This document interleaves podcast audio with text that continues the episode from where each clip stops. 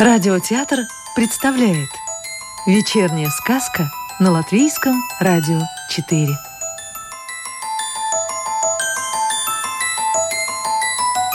Добро пожаловать в мир сказок о цветах латвийской писательницы Анны Саксе. В переводе Анны Гогель. Лисий хвост. Однажды размеренную жизнь семейства землероек посетила большая радость, принеся с собой небывалые хлопоты.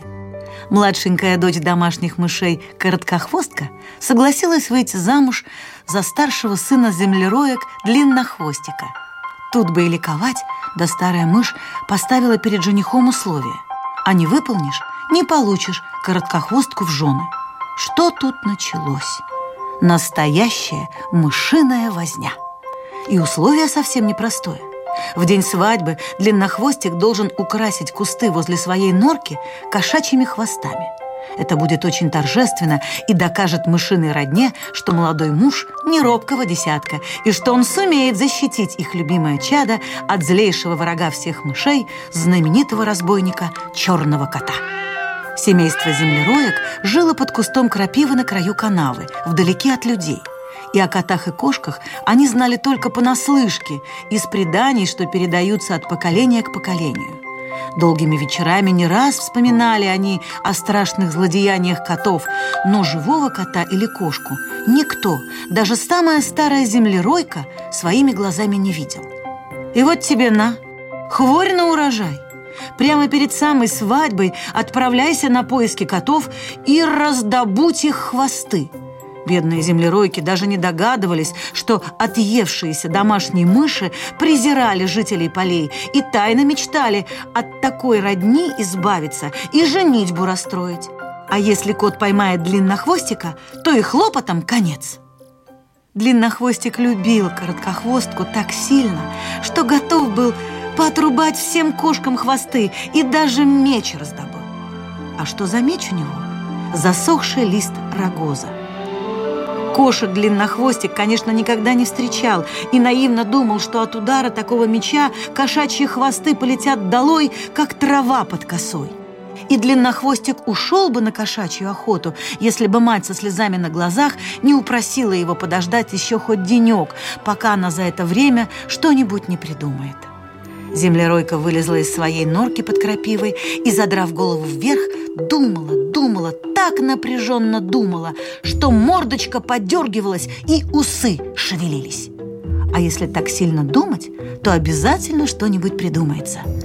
Нужно обратиться к лисице. Она такая умная, и хвост у нее пышный. С ней наверняка можно будет договориться. И если пригласить ее на свадьбу, то можно попросить, чтобы она вместо подарка повесила свой хвост на куст крапивы. Всего лишь на один вечер. Лиса даже облизнулась, когда услышала о женитьбе длиннохвостика на дочери домашних мышей. Землероек она уже не трогала, они такие невкусные – но вот домашние мыши – лакомый кусочек. Лиса поинтересовалась у землеройки, много ли невестиной родни придет, и предложила привести с собой своих деток.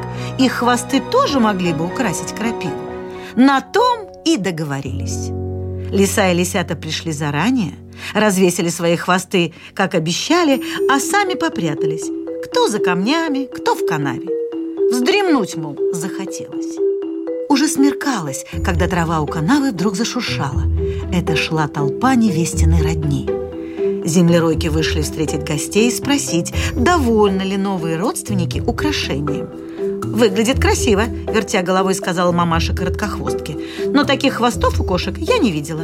«Это хвосты лесных кошек», – пояснила мать длиннохвостика. «А лесные кошки намного опаснее домашних». И только мой сыночек способен с такими чудовищами справиться, похвасталась землеройка. Попадись они мне на пути, я бы им дороги не уступил. Заважничал брат короткохвостки, успевший перед выходом уже хлебнуть малость из блюдечка, что стояло под затычкой пивной бочки.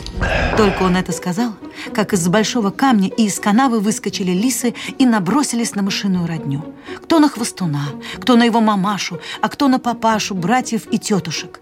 Хорошо еще, что длиннохвостик успел схватить свою невесту и нырнуть с ней под крапиву. Кто из родни спасся, а кого схватили лисы, этого короткохвостка так и не узнала. Когда длиннохвостик открыл жене тайну, короткохвостка в отместку крепко привязала лисьи хвосты к крапиве. Так они и остались там висеть навсегда. Шли мимо люди, увидели яркие пышные кусты, выкопали их и посадили в саду. Лисий хвост, кошачий хвост. Так они стали называть эти цветы.